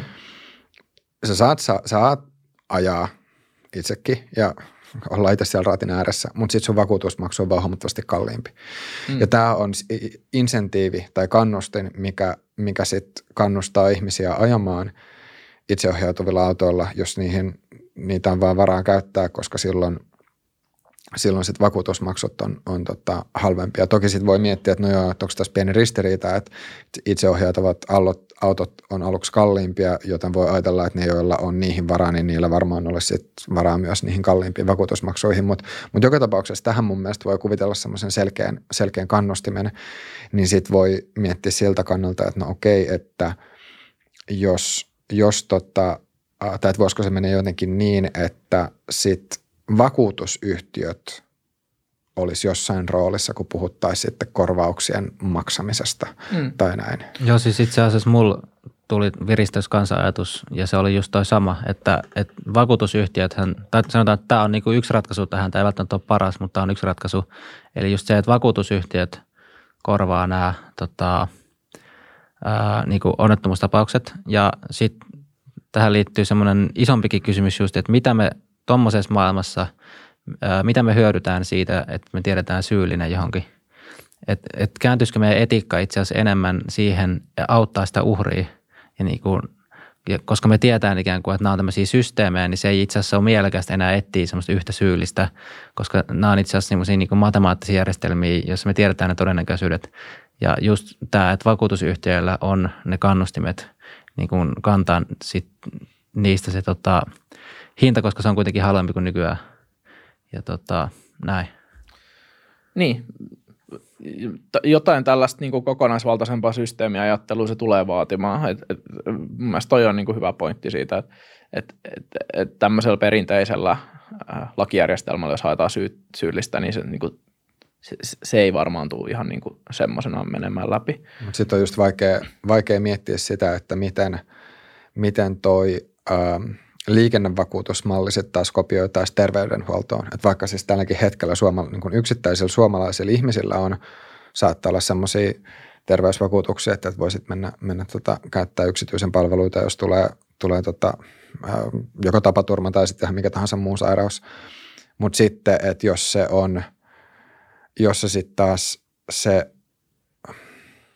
ongelma on, on, on sitten jossain, jossain tota, neuroverkossa, joka on tehnyt sen diagnoosin, niin, niin mikä olisi silloin sen vakuutusyhtiön rooli sitten taas tässä tapauksessa, vai menisikö se niin, että, että sairaalat alkaisi ottaa itselleen vakuutuksia siltä varalta, että jos, jos tota, uh, niiden, niiden neuroverkot antaakin vääriä diagnooseja – vai? Niin, niin. Siis se, se on tosi hyvä kysymys ja niin kuin, mä en tiedä löytyykö yleismaailmallista vastausta, jolla voidaan niin kuin, ratkaista sekä itseajat autot ja diagnostiikka sairaaloissa vai onko se niin kuin erillinen eri, eri paikoilla ja sitten tässä tulee varmasti jotain siirtymäaikoja, niin kuin sä sanoit esimerkiksi, että, että pitääkö olla joku lääkäri, joka sen päätöksen tekee. No nythän se on jo niin, että kyllähän meillä on jo tosi paljon koneoppimisavusteisia järjestelmiä diagnostiikassa käytössä ja tänä päivänä se lääkäri nimenomaan tekee sen loppupäätöksen, mutta mut siinä vähennetään sitä riskiä, että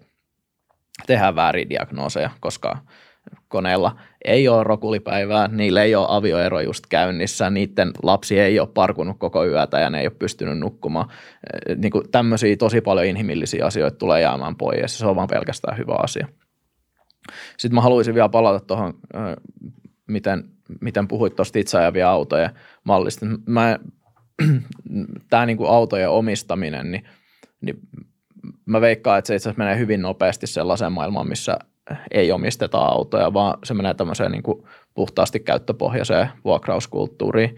Eli esimerkiksi Uber saa itse ajava automalli toimimaan, niin sen jälkeen ne vaan pumppaa niin paljon autoja tehtaasta tulos kun pystyy ja sitten niin laittaa niitä uusilla markkinoilla sitä tahtia kun, kun pystyy ja sitten sulla on vaan auto niin kuin napin painalluksen päässä, se ei maksa mitään, koska ei tarvitse maksaa palkkaa, vaan se on vaan niin kuin auton käyttökustannukset. Niin kuin kaiken siirtämisen, niin kuin asioiden siirtämisen on ne ihmisiä paketteja, mitä vaan, niin niiden kustannukset tulee menemään murto-osa siitä, mitä ne on tänä päivänä. Et jos me ajatellaan vaikka jotain rahtiliikennettä, niin suuri osa, ylivoimasti isoin kustannus on palkkakustannukset ja nämä tulee poistumaan kokonaan. Niin, niin siitä tulee vaan niin halpaa siitä tuottamista. Ja sit mä en niin usko, että ihmisellä on siinä kohtaa pointtia niin ostaa jotain autoa ihan hirveän pitkään enää sen, sen jälkeen.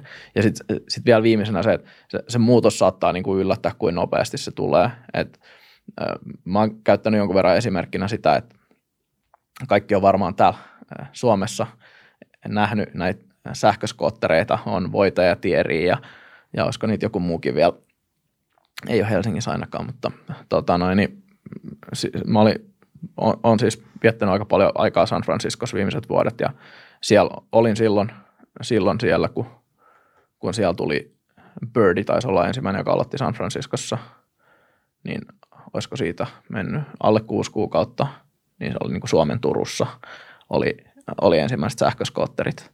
Niin silloin kun tämä niin kuin muuttuu siitä, että yksittäisten ihmisten tarvii ostaa jotain autoja ja niin kuin autokannan uudistuminen kymmenen vuotta Suomesta tai enemmän, niin ei niillä ole niin kuin mitään tekemistä uudistumisnopeuden kanssa, vaan kyse on vaan siitä, että niin kuin, kuin nopeasti saadaan pumpattua autoa tehtaasta tulos, ja se on potentiaalisesti aika nopeasti. Niin kuin esimerkiksi näiden tota noin, niin ja niin kuin, siis nämä otti maailman haltuun nämä sähköskootterit niin kuin alle vuodessa. Siitä, että ei ollut sähköskoottereita missään kaduilla, niin joka ikisessä kaupungissa niin toi, on sähköskoottereita. Toi siis jotenkin mun mielestä ton, ton liikenteen, äh, liikenteen murroksen ymmärtää tosi hyvin kaupungeissa, mutta mut, mut sitten se mielenkiintoinen kysymys on, että mitä sitten taas tapahtuu maaseudulla, jos me ajatellaan vaikka ihan Suomea, niin kuitenkin suomalaisistakin merkittävä osa asuu täysin julkisen liikenteen, siis semmoinen kuin päivittäisen julk- mielekkään päivittäisen julkisen liikenteen ähm, ulkopuolella. Eli toisin sanoen, että jos haluaa käydä duunissa, niin on pakko olla auto. Joo. Ja välimatkat on pitkiä, niin, niin sit, sitä voi miettiä, että mm, kuinka nopeasti se murros sitten taas tulee tonne, koska, koska sitten taas, jos miettii niitä yrityksiä, jotka tarjoaa näitä palveluita, niin, niin nekin sitten taas haluaa tehdä voitollista toimintaa, että Joo, löytyykö, toi, löytyykö sieltä sitten joku markkinarako vai ei? Niin... Joo, toi on, toi on hyvä, hyvä kysymys ja siihen mullakaan, ei, mulla ei ole niinku oikein edes mitään hyvää arvausta, että mikä on niinku tämä kaupunki versus maaseutu muutos tässä, mutta se on aivan selvää, että siinä on joku, joku niinku välimatka siitä, että pääkaupunkiseudulla on itseäviä autoja versus, että jossain niinku Inarissa on itseäviä autoja. Silloin niin pakosti jonkinnäköinen ero koska nämä systeemit tarvitsevat ensinnäkin jonkun verran paikkakohtaista ää, muokkausta, mutta sitten sen lisäksi niin kuin se kaupallinen järki siinä tulee olemaan niin kuin aika, aika erinäköinen. Yksi myös mielenkiintoinen nähdä, että tuleeko toi kaupungeissa rakentuu vähän niin kuin joukkoliikenteeksi vai yksityiseksi, että onko ne, käykö siinä niin, että on vähän niin kuin minibusseja, että ihmiset menee niin kuin useampi ihminen saman kulkuvälineen kyydissä, vai sitten, että kaikilla on se oma kotteronsa, koska sitten taas toisaalta miettii, että me jos miettii niin katukuvaa, niin välttämättä me ei haluta sitä, että ihan vaikka Helsinkikin, että jos kaikki Helsingin julkista liikennettä nyt käyttävät siirtyisi siihen omaan niin kotteroon, niin tota, me ei me välttämättä sitäkään ehkä haluta. Niin se on sitten jännä nähdä, että kumman tavallaan pohjalle se tulee rakentua. Ja tietysti katuka, kadun, katuverkoston kapasiteetti ja tämmöiset sitten vaikuttaa. Joo, tuo, on itse tosi hyvä, hyvä huomio, mitä Leivi heitit. Just se, että, että jos, jos käy niin, että liikenne selkeästi sähköistyy ja, ja autokanta muuttuu itseohjautuvaksi. Mä en tiedä, voiko tässä sanoa vain jos vaan, että tämä on pikemminkin kun. kun. Ja, ja sitten kysymys, että milloin se tapahtuu, niin itse asiassa voiko siinä käydä niin, että, että tota, tarvitaankin enemmän infraa. Että jos, jos miettii vaikka Helsinkiin, niin jotenkin tuntuu siltä, että täällä on, tai mä veikkaisin, että aika moni voisi allekirjoittaa saman asian, että täällä on ollut vahva – vahva kulttuuri siihen suuntaan, että, että panostetaan nimenomaan julkiseen liikenteeseen ja, ja, ja sen toimivuuteen ja, ja sitten joidenkin mielestä ää, autoilijoita kyykytetään tai siis silleen, kun on, mm-hmm. on, on, on tota, kuullut kritiikkiä siitä, että et, et yksityisautoilua pyritään, pyritään tekemään hankalammaksi sen takia, jotta ihmiset siirtyisivät käyttämään julkisia. Mutta jos tämä on, on mielenkiintoinen kysymys, että jos jossain vaiheessa sitten tuleekin, tuleekin tota, ähm, niin helppoja ja käteviä ja, ja halpoja tämmöisiä, tämmöisiä tota, sitten vaikka jotain Uberin, Uberin kaltaisia itse, ähm, tai sitten sanotaan, että jos te, Tesla saa tämän robotaksi ideansa kunnolla läpi, niin, niin miten, miten käy julkisen liikenteen ja voiko itse asiassa tulla uudestaan paine sitten kasvattaakin tieverkostoa. Niin, se on ihan mahdollista. Tai sitten syntyy edelleen joku tämmöinen välimuoto, että kyllä niin bussit voi olla ihan yhtä lailla itse ajavia, ratikat voi olla ihan yhtä lailla itse ajavia. Nyt taitaa metrot jo olla Helsingissä itse ajavia. Ainakin kova yritys ollut, en tiedä onnistuttiinko siinä vai ei. No, mun mutta, mielestä ne itse asiassa on. Niin munkin mielestä on, että Siemens sai sen toimimaan nyt vihdoinkin, mutta että, että, niin kuin, ihan varmaan se tulee olemaan jonkinnäköinen kombinaatio näin. Varmaan jotain runkoliikenne tulee säilymään. Ja sekin Joo, siis var, yhtä, varmasti, varmasti, siis, var, varmasti siis jonkinnäköiselle run, runkoliikenteelle voi kuvitella, että sille on aina, aina kysyntää, mutta just se, että, että, että jos se ovelta ovelle meneminen jonkun, jonkun itseohjautuvan Uberin avulla muuttuu sitten vaan tosi helpoksi ja käteväksi ja, ja halvaksi, niin, niin tota, äh, Just se, että jos... Toisaalta voihan joukkoliikennenkin, että sitten joukkoliikenne oikeasti menee sekunnille aikataulussa ja tavallaan se on niin optimoitu, että nykyisellä kalustomäärällä me saadaan vaikka niin kuin tuplasti tiheämmät vuorovälit tai siis niin kuin jotain, että sielläkin tulee dramaattisia parannuksia. Niin. Joo, ja kyllä, kyllä mä veikkaan, että tässä yksi semmoinen välimalli varmaan voi hyvin olla se, että, että sitten se on jotain näiden yhdistelmää, että se on sitten se itseohjautuva Uberi, joka, joka vie sut jostain, tai joka vie sut kotiovelta sitten sinne ju, juna-asemalle, joka vie sut sitten toiselle asemalle ja sitten siellä on valmiina jo Uber just sillä hetkellä, kun sä, tota, tai mikä tahansa muu, kun sä tulet sinne paikan päälle ja sitten se matka jatkuu. Että jotenkin nämä, nämä tota, liikkumisen muodot myös yhdistyy sit. Varmasti just näin on. Joo. Um, Mielestäni tässä olisi vielä mielenkiintoista käsitellä tekoälyyn liittyvää hypeä. Eli, eli sitä, että um, – välillä tuntuu siltä, että, että, että tota, tekoäly tai koneoppiminen tai neuro, neuroverkot, että ne on vähän semmoisia, mikä olisi hyvä suomennos sanalle buzzword, että et vähän sama juttu kuin joku blockchain, että nyt tässä on tämä, tämä sana, että nyt tämä on siisti ja hieno juttu. Niin äm, mitä sä kommentoisit, että mitkä on semmoisia asioita, mihin sun, tai missä sun nähdäksesi minkä yhteydessä koneoppimisesta puhutaan, mutta jonne se oikeasti välttämättä, se ei, välttämättä sitten kuitenkaan ei ihan sovi? Hmm. No, ei nyt tule ihan semmoisia niin suoralta kädeltä mieleen mitä hirveän ongelmallisia tämmöisiä jotain niin kuin hype juttui. Mun mielestä se – niin kuin mit, missä mä, mit, mitkä itseä turhauttaa ja mitkä, mitkä on hankalia, niin mun nimenomaan pyörii tämän tämmöisen ää, tietoisuus General AI tyyppisen media keskustelun ympärillä. Et, et, itse asiassa koneoppiminen on niin tosi laajasti käytettävissä oleva teknologia ja siis se tulee vaikuttaa lähes mihin tahansa toimialaan jollain tavalla seuraava niin 50 vuoden aikana. Ähm, et, et siinä mielessä mielestäni hype on monella tapaa totta. Ähm, se tulee ratkaisemaan ihan valtavan määrä ongelmia. Yksi, minkä voi kommentoida, että, että se tulee olemaan varmaan hiukan hitaampaa kuin mitä moni ajattelee tai ajatteli jo joitain vuosia sitten. Et ja se liittyy aika paljon siihen, että niinku, se on vaan oikeasti aika työlästä tehdä juttuja. Mun mielestä on niin kuin ihan valtava määrä sellaisia ongelmia, jotka tulee ratkeamaan, ja se on niin kuin täysin päivän selvää, että meidän teknologia riittää siihen, että, että ne ongelmat pystytään ratkaisemaan. Ja t- tässä on just tämmöisen ennustettavuuden kannalta, että me pystytään tietämään, että itse ajavat autot tulee joskus lähitulevaisuudessa, onko se vuosi, onko se kaksi vuotta, onko se viisi vuotta, onko se kymmenen vuotta – paha sanoa, mutta me tiedetään, että se on jotain niin kuin tällaista. spektriä. Sitten taas jos me puhutaan tämmöisestä Terminaattori yleisestä tekoälystä, niin me ei, me ei ole keksitty sitä teknologiaa, millä se tehtäisiin. Ja se ei ole silleen helposti ekstrapoloitavista niin kuin tämän päivän, samalla tavalla kuin, niin kuin ennen kuin auto keksittiin, niin kuin tavallaan tekemällä nopeampaa hevosta sä et saa autoa, vaan se on täysin niin kuin uusi teknologia, joka avasi ihan täysin. Niin me ei ole niin kuin paha sanoa, että keksitäänkö me se teknologia vuoden päästä, ensi viikolla. Onko joku keksinyt sen jo, mutta se on unohdettu ja sitä niin kuin joku tajuu, että tälleen tätä soveltamalla tämä homma toimii.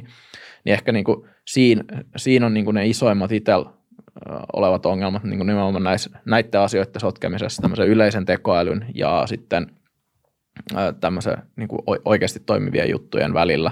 Ja sitten ehkä semmoisessa niin kuin ajallisessa näkemyksessä, että, että kuin nopeasti nämä hommat ratkee.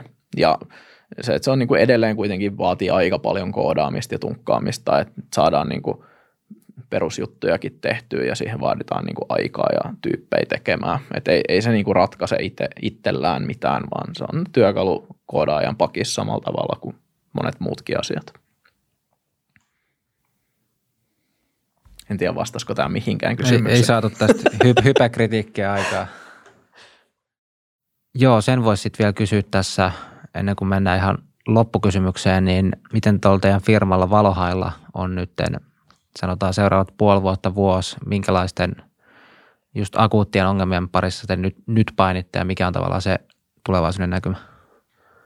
No meillä startupilla klassinen ongelma niin kuin myynnin skaalaaminen ja, ja ylipä, ylipäätään niin kuin firma skaalaamisongelmat on tällä hetkellä käynnissä. me ollaan löydetty ihan hyviä, hyviä asiakkuuksia ja nyt seuraavaksi pitää sitten sit kasvattaa, kasvattaa firmaa ja siinä on aina aika paljon tekemistä – tekemistä. Et meillä on ihan, ihan mukavia asiakkuuksia, ollaan nyt löydetty viime aikoina niin Twitteri, Lego, JFrog, jos oli jollekin tuttu iso pörssiyhtiö myös, niin, niin tämmöisiä. Ja, ja siihen ihan, ihan liittyvää, että uusia asiakkuuksien käyttöottoja ja sitten lisää porukkaa sen ympärille, että pystytään tekemään isommille firmoille nopeammin.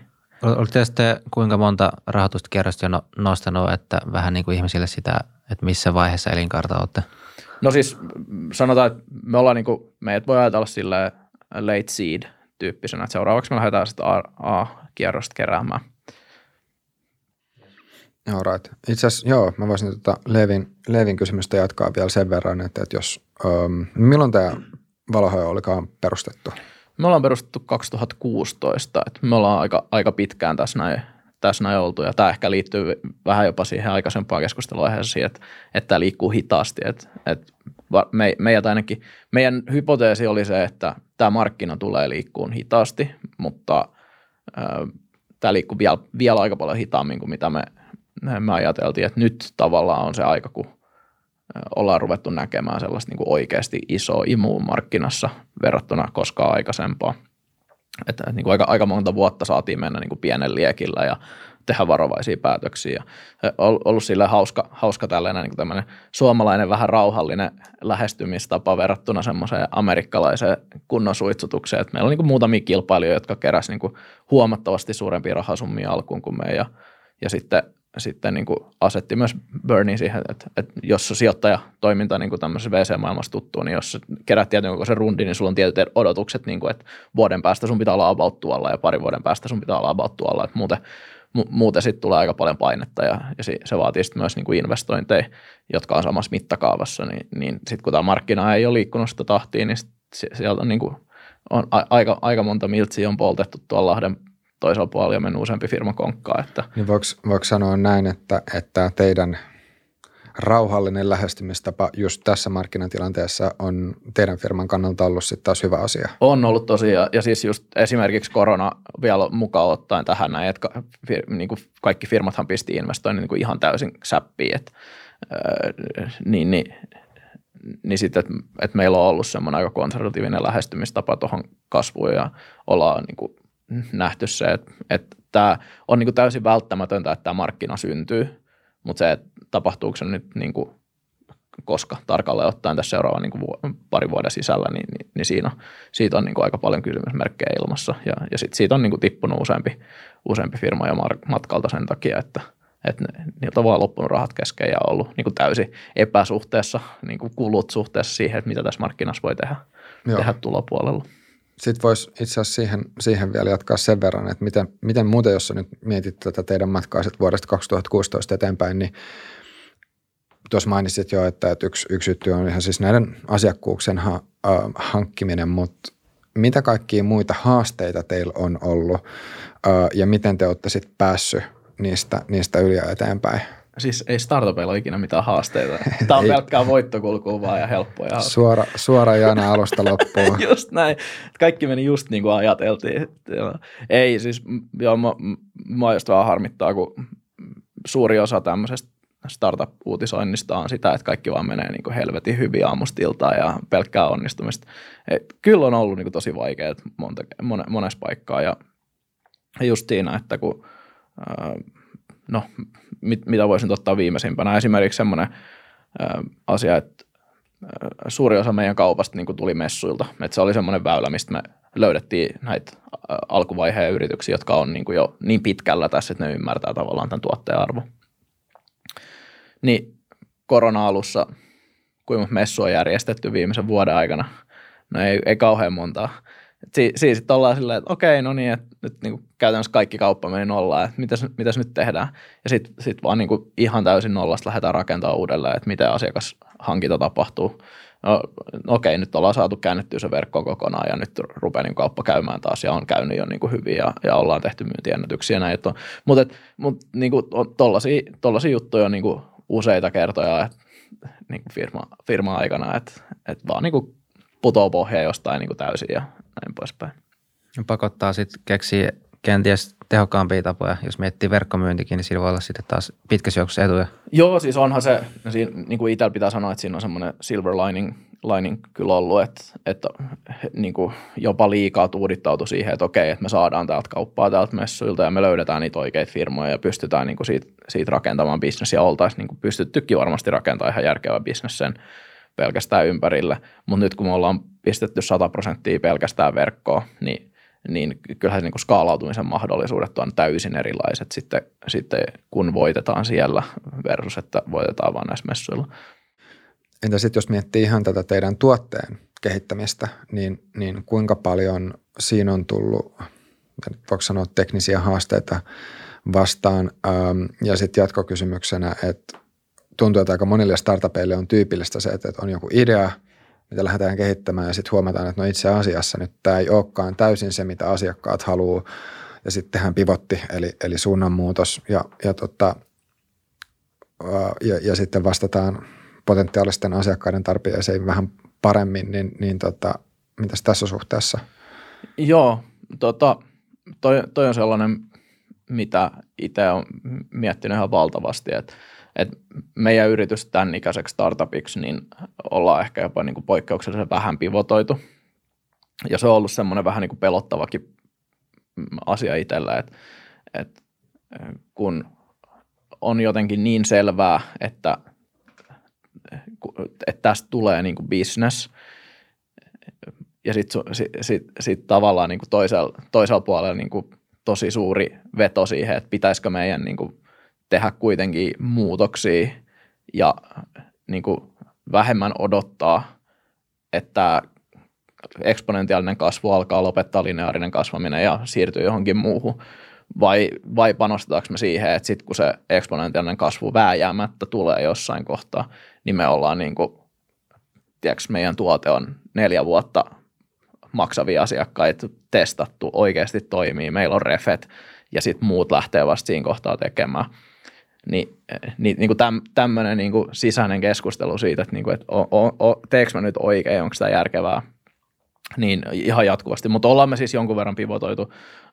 Se pääpremissi tuotteella on niin kuin hyvin, hyvin samanlainen, että niin kuin puhuin siellä jossain Ventspilsin satamassa sama dekki, niin kuin mä katsoin sitä tuossa noin pari viikkoa sitten – ää, niin kuin ihan huvikseen, niin, niin, niin kuin ihan, ihan sama, samaa tavaraa siellä on. Okei, tietty, jo, jollain tavalla on kehitetty kieli on muuttunut, mutta nyt on peruspremissit on samanlaista. Mutta sitten ollaan me niin kuin, tuotteen niin kuin ominaisuuksien näkökulmasta pivotoitu nimenomaan siihen, niin että kun firmat on paljon aikaisemmassa, kun me ajateltiin, niin sitten me ollaan tehty niin kuin työkaluja nimenomaan sinne alkupäähän, että miten ne pääsee – siitä, että okei, me ei tajuta tästä hommasta mitään, me ei ole koskaan tehty mitään nopeammin siihen, että nyt oikeasti kisataan tuolta niin kuin tuotannollistamisessa ja markkinoille menossa näiden mallien kanssa, niin että miten, miten tavallaan se päästään, päästään niihin aikaisemman vaiheen firmoihin kiinni. Ja sieltä ollaankin löydetty tractionia ja saatu niin kuin tosi, tosi paljon sellaisia firmoja mukaan, jotka ei olisi varmaan lähtenyt siihen alkuperäiseen niin kuin hyvin paljon tuotannollistamiseen keskittyvään juttuun, kun ollaan tuotu näitä eksploraatioon liittyviä ominaisuuksia. Että semmoista pivotointia ollaan kyllä tehty.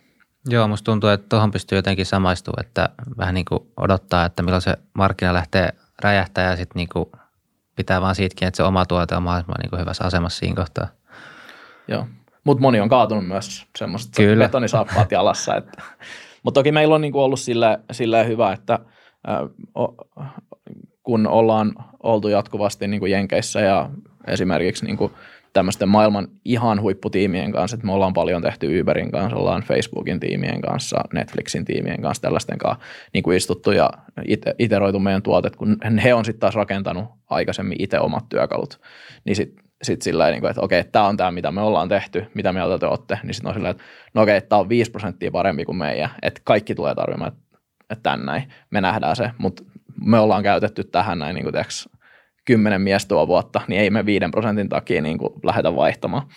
Ja, mutta ja sitten jossain kohtaa se on 10 prosenttia parempi, 20 prosenttia, mutta mut kuitenkin sillä, että se, se on niiden oma velkaa sillä, että me, me ei ole niin kuin vaikea päästä enää siihen ihan top niin kuin Facebookiin tai, tai niin kuin Netflixiin tai tällaisia, jotka on niin kuin tosi pitkällä siinä ja investoinut niin paljon, mutta mut sieltä ollaan saatu niin kuin sitä palautetta, että joo, että me tiedetään, että kaikki tulee tarviin tämän. Ja sitten sit siinä on ollut myös yksi tämmöinen markkinaan vaikuttava tekijä, että sitten kun pikkuhiljaa jostain Facebookilta on lähtenyt ihmisiä ja ne on mennyt startuppeihin ja isoihin firmoihin niin kuin vetämään vaikka jotain AI-tiimejä, niin sitten niillä on visio jo siitä, että okei, tältä tämän pitäisi näyttää, niin, niin sitä kautta niin kuin maturiteetti on kasvanut nyt vaan eksponentiaalisesti niin kovemmin ja kovemmin. Sillä et, et, ei, ei se nyt pelkästään ihan vaan ollut sitä, että niinku itsekseen on jossain tyhjössä olla, että kyllä tästä kova juttu tulee, että niinku jatkuvaa dialogia eri ihmisten kanssa ja saanut sieltä vahvistusta, että kyllä tämä, niinku, on just oikea suunta. Joo. Öm, tämmöisen kysymyksen voisi heittää, että sen lisäksi, että sitten katsoo puheenaiheen vielä ihan erillisen jakson ä, koneoppimisen perusteista, niin nyt jos jotakuta kiinnostaa tämä aiheena, niin – mitä lähdemateriaaleja sä suosittelisit? Oh, öö, no siis mun mielestä tosi hyvä lähtökohta, jos oikeasti koneoppiminen kiinnostaa, niin, niin semmoinen Andrew Angen kurssi, joku, mun mielestä se on vaan machine learning, Stanfordin mun mielestä. Siitä on niin kauan aika, kun mä oon katsonut sitä, mutta, mutta se oli mun mielestä jotenkin tosi tosi hyvä siinä ja semmoinen niin perus, perus niin kuin sen perusmatematiikan läpikäynti ja tämmöistä näin niin perusteita. Mun mielestä koneoppimisen on vaikea sukeltaa ilman, että ymmärtää sen perusmatematiikan ja niin kuin, jos sä haluat ymmärtää ilmiö, niin mun mielestä ei tarvitse olla maailman ykkönen siinä. Ja kuten jo puhuttiin, että niin kuin, jos on vaikka lukion pitkä matematiikka, niin sen, että sä ymmärrät niin kuin jonkun peruskoneoppimismallien perusteet, jonkun lineaarisen regressio, niin ei, ei se nyt ole niin kauhean monimutkainen asia. Että kyllä sä pystyt muutaman tunnin panostuksella niin kuin hyvällä pitkällä lukiomatikalla, niin sä ymmärrät ihan täysin, mistä tässä on kyse. Ja sitten se taas auttaa niin kuin jäsentämään sitä, että miten se kokonaisuus maailman kannalta tulee pelautumaan. Et mä suosittelen, että jostain tuollaisesta lähtee e, hyvin vähän popularisoituu sisältöä ja menee oikeasti sinne alkulähteellä, käyttää sen muutaman tunnin siihen, että laskee ne matikat auki ja sitten sen jälkeen on ihan eri lähtökohta puhua näistä asioista. Varmaan, että kun kirjat ja tuommoista olisi aina niin paljon jäljessä siitä kehityksestä, että varmaan niin tulee kirjoja, mutta sitten ne on taas niin jo vanhentunut tietoa siinä vaiheessa, kun ne tulee. Niin, no en mä tiedä, siis, siis kaikki, kaikki ne jutut, mitä koneoppimista tänä päivänä tehdään. No ei kaikki, mutta siis suuri osa siitä on jo keksitty niin kuin, niin kuin nämä perusasiat, sellaiset, millä pystyy esimerkiksi käymään tätä dialogia ja miettimään näitä juttuja, niin ne on niin kuin kehitetty joskus 80-luvulla tai aikaisemmin.